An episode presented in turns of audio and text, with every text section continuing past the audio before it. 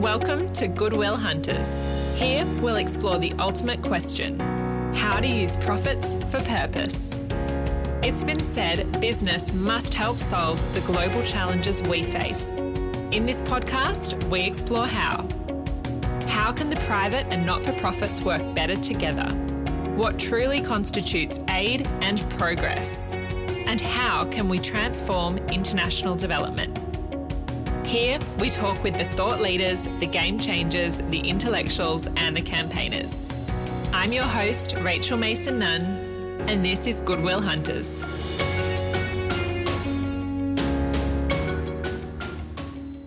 Welcome to episode 55 of Goodwill Hunters. I'm very excited to be sharing this episode with you. It's a special episode of Goodwill Hunters recorded at the recent Pawuliklik NGO Forum hosted by the Kokoda Track Foundation, or KTF as they're known. KTF is an organisation very close to my heart. The CEO, Dr. Genevieve Nelson, was the first ever guest on this podcast. Since then, Jen and I, as well as Mike, Anita, Petra, and the larger KTF team, have had some amazing times working together, including a very fun and eye-opening trip through the highlands of PNG back in July. Jen first told me about the idea for this conference when we were sitting on a jetty in Milne Bay in the southeast of Papua New Guinea. Like all things Jen does, what sounds impossible to someone who is not Jen turns out to be remarkably possible for Jen. She is truly superwoman. Now, this episode we're sharing today is the keynote speech given by Nigel Spence, the outgoing CEO of Child Fund Australia, at the commencement of the NGO Forum. Nigel is actually on the show in a few weeks, so I wanted to air this episode now to give you a chance to submit questions for me to ask Nigel when we chat. Nigel has been the CEO of Child Fund since 2006, and in this episode, you'll hear him reflect on his breadth of experience during that time. As always, I hope you enjoy it. Good morning, everybody. Um, really, really pleased to be here with you and to uh, share some thoughts this morning. Uh, huge credit to uh, KTF for organising this this event. Um, and uh, if, uh, as Anita's done, if I could just begin, please, by also acknowledging the traditional owners of the land on which we're, we're meeting, um, the Gadigal people of the Eora Nation, and acknowledge their elders, past, present, and emerging. And if there are any Aboriginal colleagues with us today, um, uh, I, I, would like to acknowledge you with, with great respect. Um, so, look, yeah, I have been invited to uh, provide some comments, which I hope will be interesting and useful and maybe even thought provoking uh, around um, the challenges and the opportunities for, for growth, for partnering, for innovation, for small and medium NGOs. Now, um, Child Fund is not, not, a, not a small or medium. We, we, by most rankings, we're, we're in the large category. Um, but I hope that some of our experiences um, might be useful for you. Um, certainly, uh, Child Fund already partners with a lot of small and medium sized NGOs, including, I think, some who are here today. So I, would like to thank you for the valued partnerships that we have already um, with many, many organisations. So look, what what I what I uh, after talking to Jen um, about this, um, I, I, thought we would uh, I would share just um, a few the outline being a few comments on size, power, effectiveness. A few thoughts on how does an organisation generate growth? A few thoughts on how does an organisation stimulate and encourage innovation? I want to talk a little bit about some of the challenges that most NGOs, I think, are facing, large, small, and medium, and some of the responses that are being made. And then the issue, the question of partnerships and collaborations, including a few comments on that vexed question of mergers, which is constantly in, in, in discussion in our sector. And uh, I've got about, uh, about 10 or, 10 or so slides to, to take us through. Um, I will try and make reference to Child Fund's experience, not because I think we've, we, have we I think we've been pretty successful. I wouldn't suggest we're so amazing, but there may be some examples here which, uh, which are interesting and useful to learn from. If there are burning questions or violent disagreements or anything you really want to say, please inter- interrupt. Um, uh, please, please do feel free to do that. Um, otherwise, I'll try and make sure to leave time at the end. We've got, I've got a fairly generous amount of time, so I think there'll be time at the end of, of my comments for, for questions and discussion. So, okay, ready? Let's go. Look, I want to start with a question. Would you be a better organisation if you were bigger? Would you be a better organisation if you were smaller? What's the right size for you as an organisation? And we ask the question because I think there is a bit of an obsession with size and growth. Typically, our boards measure success by how much we've grown or not. But I think when we start to reflect on that question, as we have at Child Fund, we, we quickly realise, I think, I hope you agree, I'm not sure whether you would, but I hope you agree that growth is not the primary ambition. Child Fund will not be, have, have achieved success if it was to ever become the largest NGO in the development sector. I mean, it's a ridiculous ambition. We, we, we couldn't do it even, even, even if we wanted to. But what would be the point?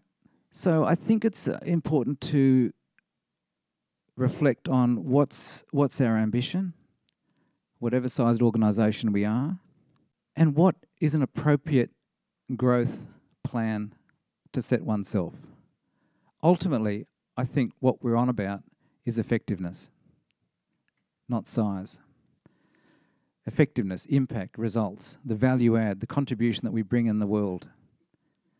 That's how we should be measuring our success, not how big or small we are. And there can be arguments made about right size for different types of programming. Chris Roche, who you might know from, from Oxfam, famously said, You can't take a super tanker whitewater rafting. And I think you might have also, if you'd gone on with the, that line of thought, might have said you can't take massive cargo across the ocean in a canoe. We surely we need different sized organisations to do the variety of tasks at the variety of levels and in the variety of styles that people in, who, who face development need today require.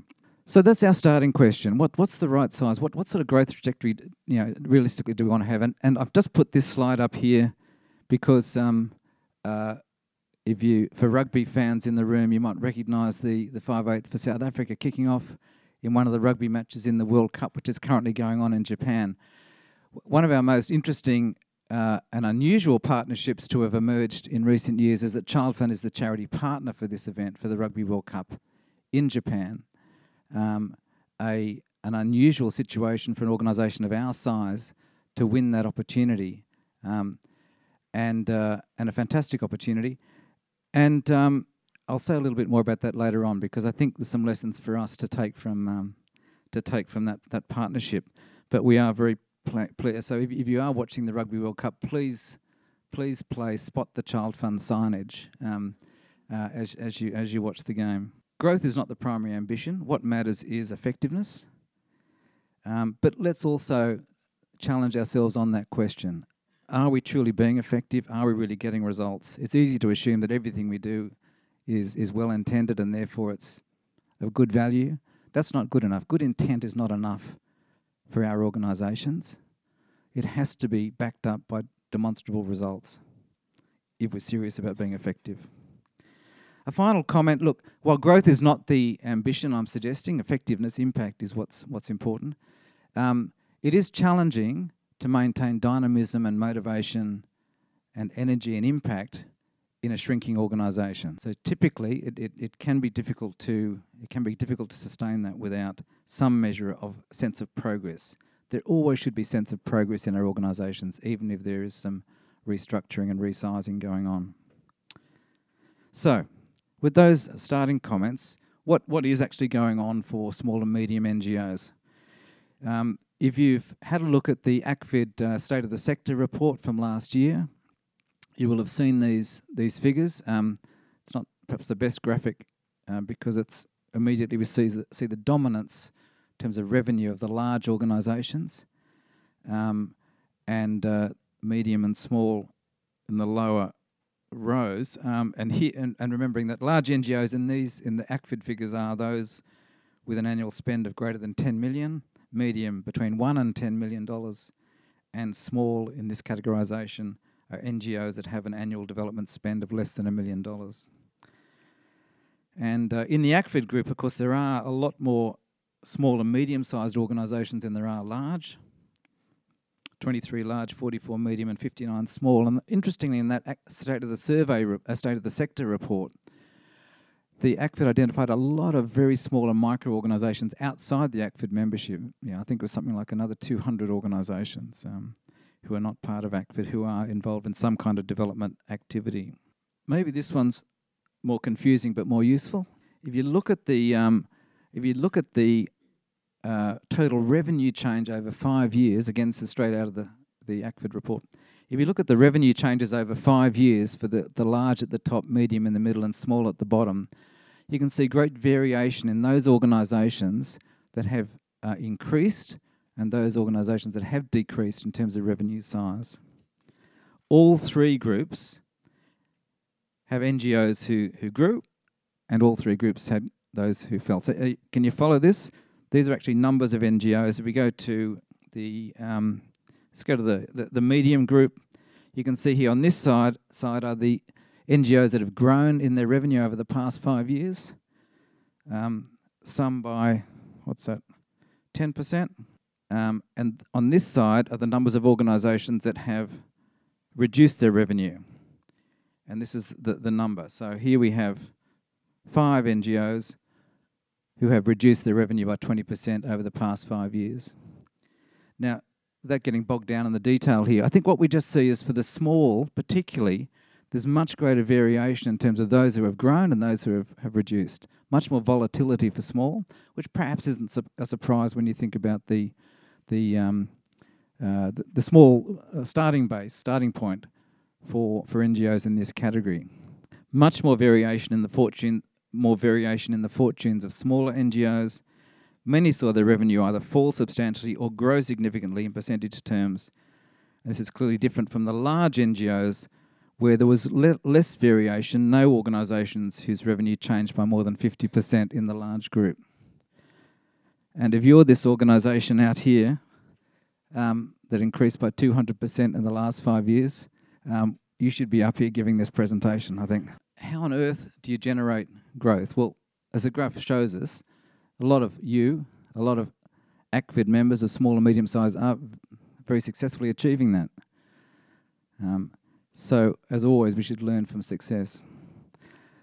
I, I would just make a couple of simple points. I think, first of all, it's vital to have a very clear eyed understanding of your role, your niche, your specialty, your core competence. What is it that you bring? What is it that you bring? What is your depth of experience? What's your value add in the world? And usually it will lie in one of three areas.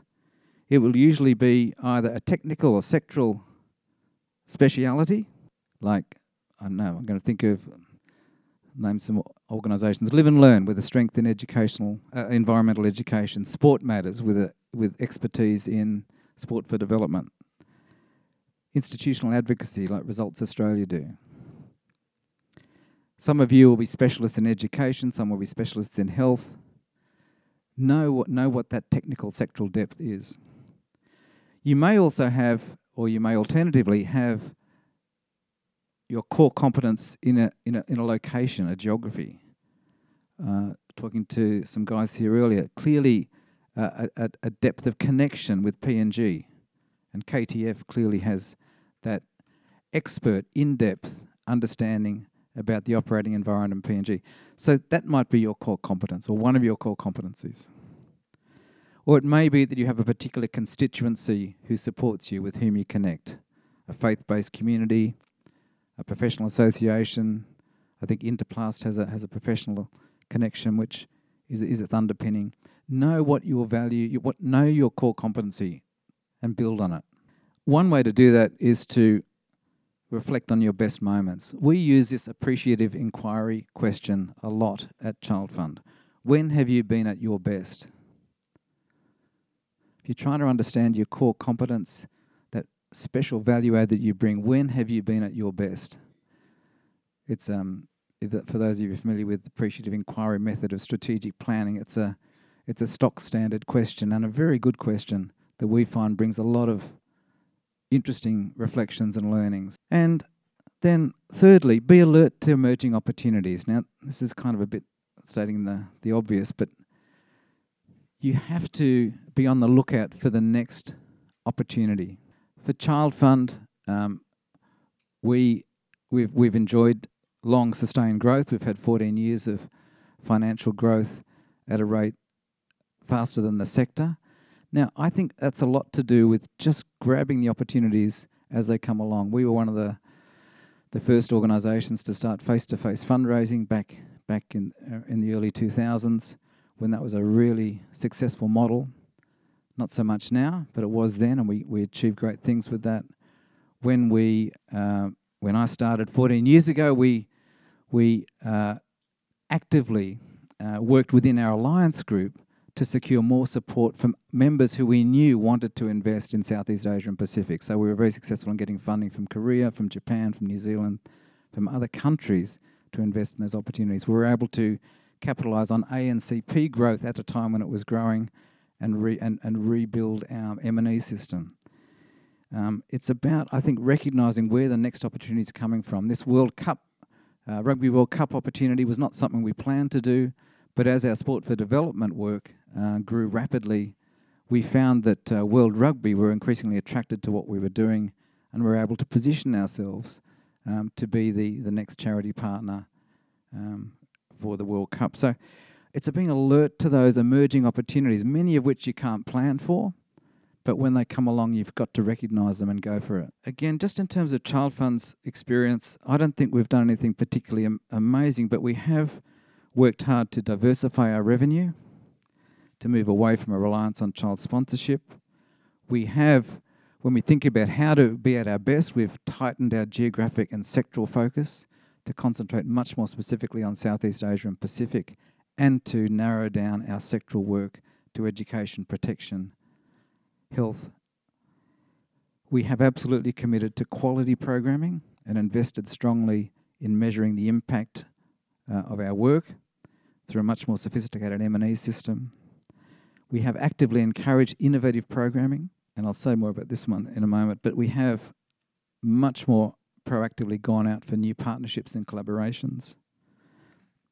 And at Child Fund, one of our, I think, hallmarks, one of our better qualities is we put a very high value on workplace culture, on building strong, participative uh, workplace culture through the organisation and through to our partners. And these things have served us well. So, look, a few thoughts on, on growth there. Understand and value your niche. Learn from your best moments. Be alert to your opportunities. Um, Bond in, in the UK did a social innovation report in 2016. I encourage you to have a look, it's a good report. And the quote here is that organisations that want to innovate require strategic intent, dedicated leadership, a reconfiguring, reconfiguring of organisational resources, a highly collaborative, highly connected, open to experimentation and learning, open to considered risk taking, very outward facing, and able to co create value with other organisations. I think the good news again, is that many innovations and reforms are already in evidence or have been started by small and medium NGOs. So often it is small and medium NGOs who break new ground and are the innovators. When I think of some of the first sport for development projects, we can even think of microfinance when Grameen Bank started as a village lender in Bangladesh. Digital libraries. We do a lot of work now with Libraries for All, who pioneered digital libraries in PNG and other countries. Even some of the uh, best early work in Australia on disability inclusion was led by some of the smaller and medium sized NGOs. I think the good news is a lot of organisations, a lot of your organisations, are already involved in some very interesting, exciting, dynamic new work. And it's often the small and medium who will break new ground. One of our best um, partnerships is with um, uh, some of our best work, I think, is in education in Cambodia, all come about because of pioneering work by CAPE, the Kampuchean Action for Primary Education. Very good uh, uh, local NGO, very uh, high quality uh, educational methodology that they have. We've partnered with them very successfully. Um, that's now rolling out in a lot of uh, a lot of um, a lot of districts.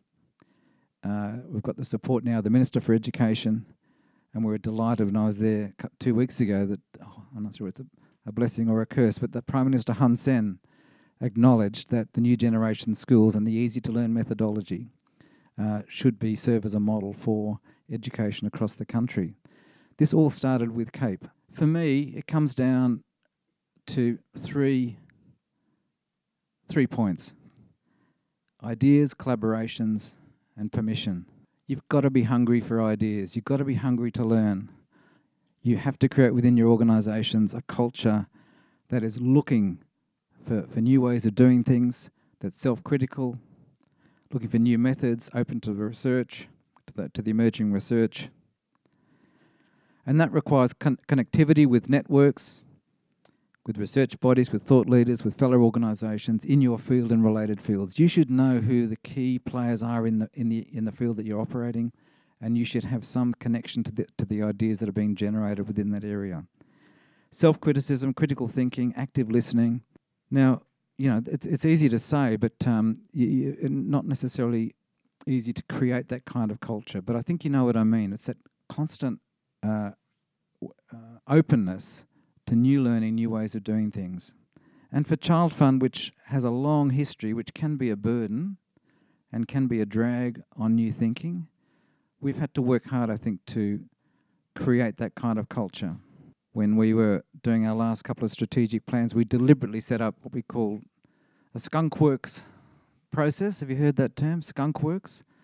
It was, um, it's a term used occasionally in strategic planning. It goes back to a group who, um, a Skunkworks group, who started uh, some innovative work with Lockheed Martin uh, during World War II, and it's it's stuck ever since. As a way to put together a group of your best thinkers, take them outside the organisation, and give them free rein to brainstorm uh, new ideas, new approaches. And for us, with our last two strategic plans, it's been very important to give uh, groups of people not just in Australia, but around our network, and partners the opportunity for that very free thinking facilitated by, um, by uh, and in our case, we've used a couple of consultants who've been really good at encouraging us to, to do that kind of thinking.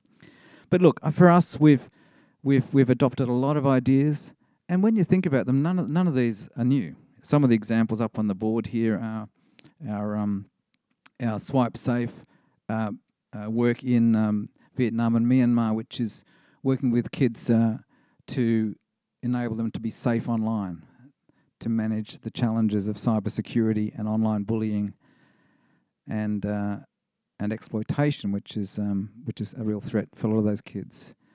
We borrowed a lot of the ideas from cyber safety programs in the UK and Australia in designing that that that that program.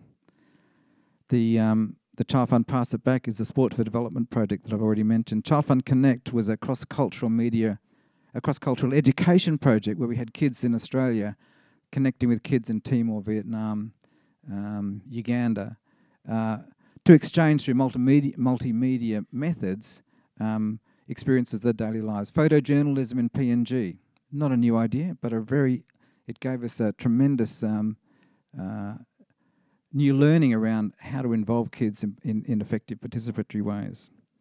Digital libraries, our, our global community, which is a community sponsorship model. Deliberately, we tried to move away from or create an alternative to individual child sponsorship and used a global community, a community, uh, a community sponsorship model called Global Community to, to enable people to support uh, districts of kids, not, not individual kids, using Facebook initially as a communication mechanism.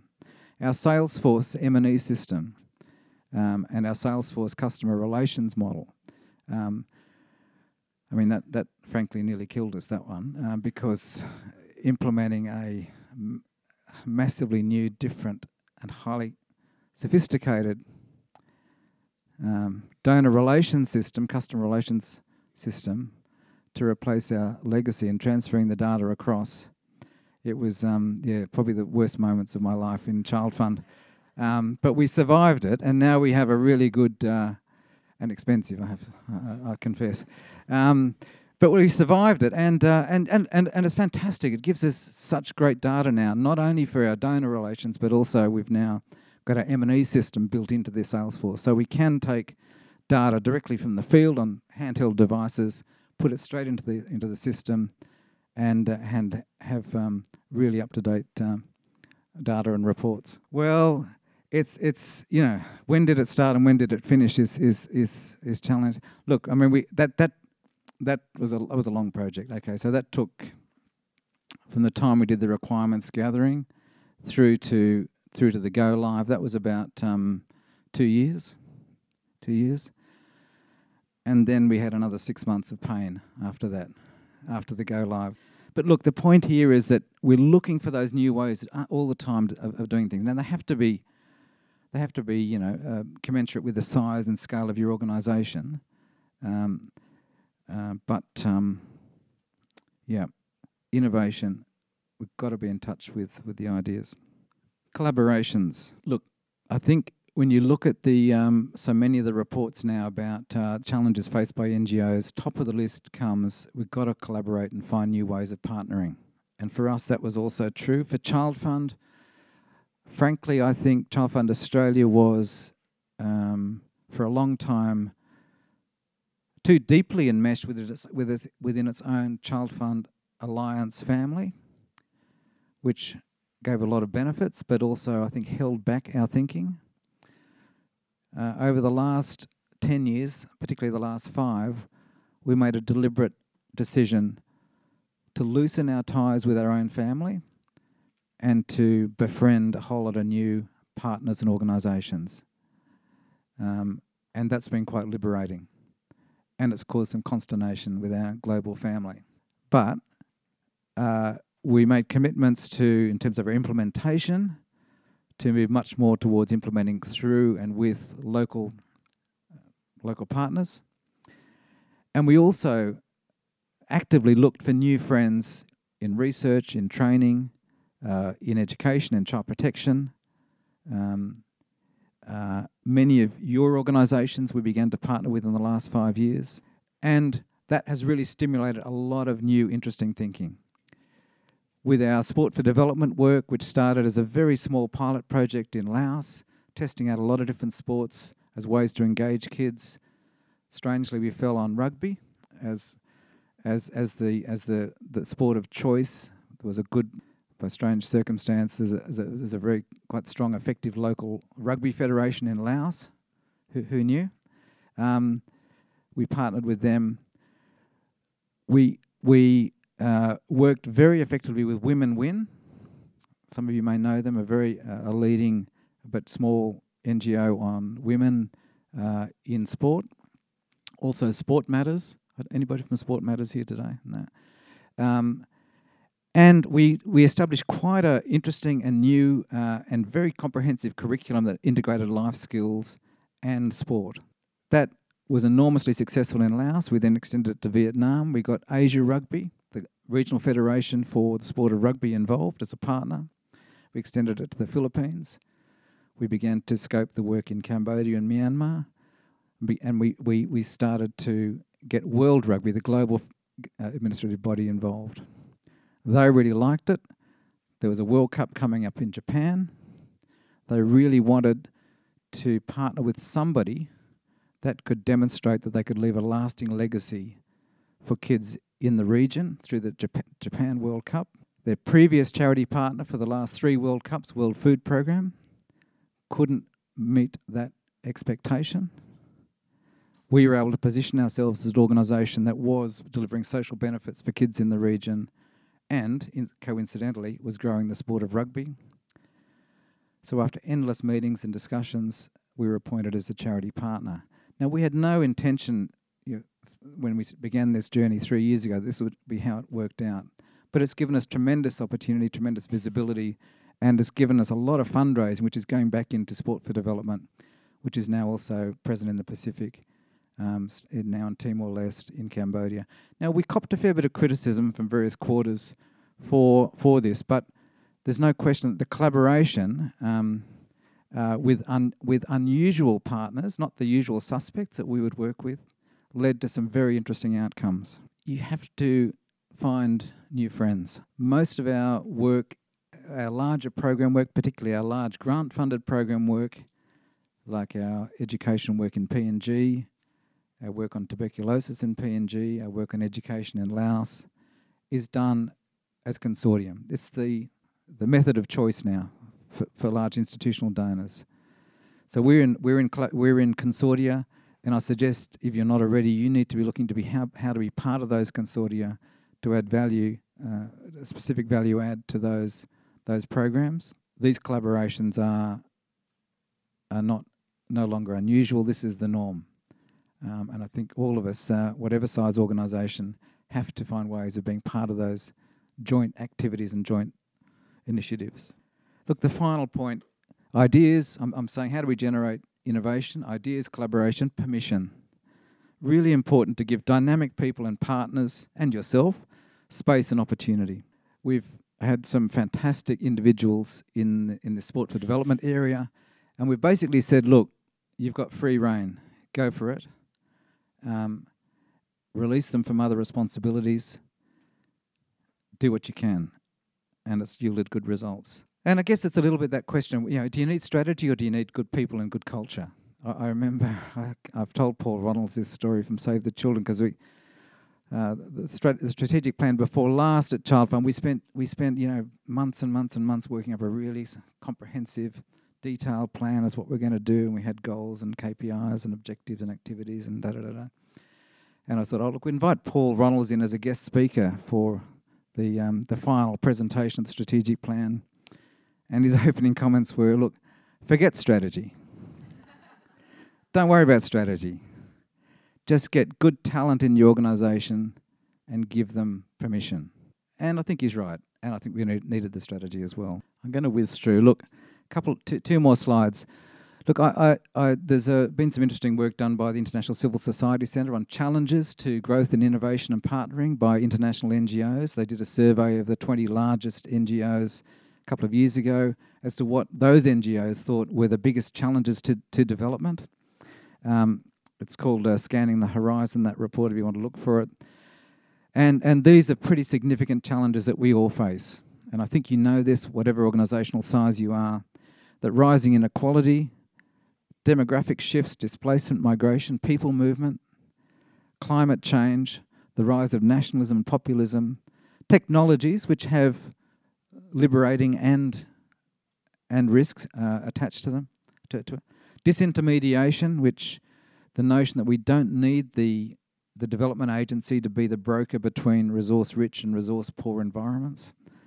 Global power shifts, where the traditional actors are no longer exercising the hegemonic power that they used to have, and new players are in the mix.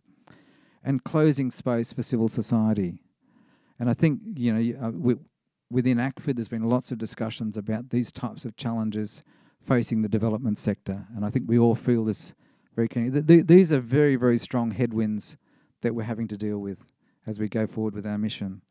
The report also looked at what um, responses NGOs were making or planning to make to these challenges, um, and it was more about what they were planning to do than what they were actually doing. And this survey was done during 2017, 2018, the 20 largest NGOs, and they said, by and large, um, the main responses that these NGOs were planning to make to these difficult times were one, as I've just been banging on about, work more in partnerships and coalitions. No longer okay just to, to go to go alone. So many looking to diversify income and business models, become more agile and innovative. This is where small and medium clearly have the advantage over the big guys, because it's very difficult for the large NGOs to, to, to rapidly change and adapt. Reset their communications with their constituencies. There was a sense that people had become disconnected from their supporter bases, had lost the ability to tell the story. Many were planning to expand their advocacy and influencing work. Many were planning to refocus geographically or sectorally, mostly to try and narrow and specialise rather than go uh, be, be you know, generalist, as many of the big NGOs are and move towards much more fl- flexible planning processes. So, not the static three year plan that's evaluated, but much more rapid year on year planning. So, some interesting responses. Now, some of these might resonate with you as you uh, respond to the challenges that you face. I'm not sure whether that, that works for you. Certainly, for Child Fund, these things are, are very real. Um, and, uh, and I feel like we've changed a lot I think for us as an organisation, we, we were and possibly still are a bit typecast as one of the conventional old school NGOs. We've tried very hard to move away from that internally and externally. Um, we've changed a lot. I said to my board last week, I don't know it's enough. I think we're effective, but I think time will tell whether it's really enough. Now, do we merge, collaborate, or fly solo? I've, I've clearly said that flying solo I don't think is a good option. I don't mean by that we should merge necessarily, but we have to collaborate. Look, for me, um, I'm not an advocate, I'm not a believer in forced or encouraged or coerced mergers. I much more believe in an organic approach where NGOs sink or swim depending on their success, their effectiveness, their ability to tell their story, and they choose to emerge if there's a compelling reason to do so. We, we have had a couple of micro organisations come to us, one of which we took over, iCare, a couple of years ago. A couple of others have discussed it with us and decided not to go ahead. Absolutely fine. There, of course, are arguments for rationalisation. People say there are too many NGOs. I say if that's the case, then let market forces take their course. There's no ideal number of NGOs. I don't think there's any kind of formula for how many we should have or what size. It's inevitably got to be driven by market forces and and and and uh, and ultimately our ability to earn the right to exist. We don't have some entitlement to operate. Sure, we've got good intent, we've got good values. That's not enough. We, we, we don't have any right to exist. We have to constantly earn the, the, the trust and support of our constituents we have to every day win the trust of those with whom we work.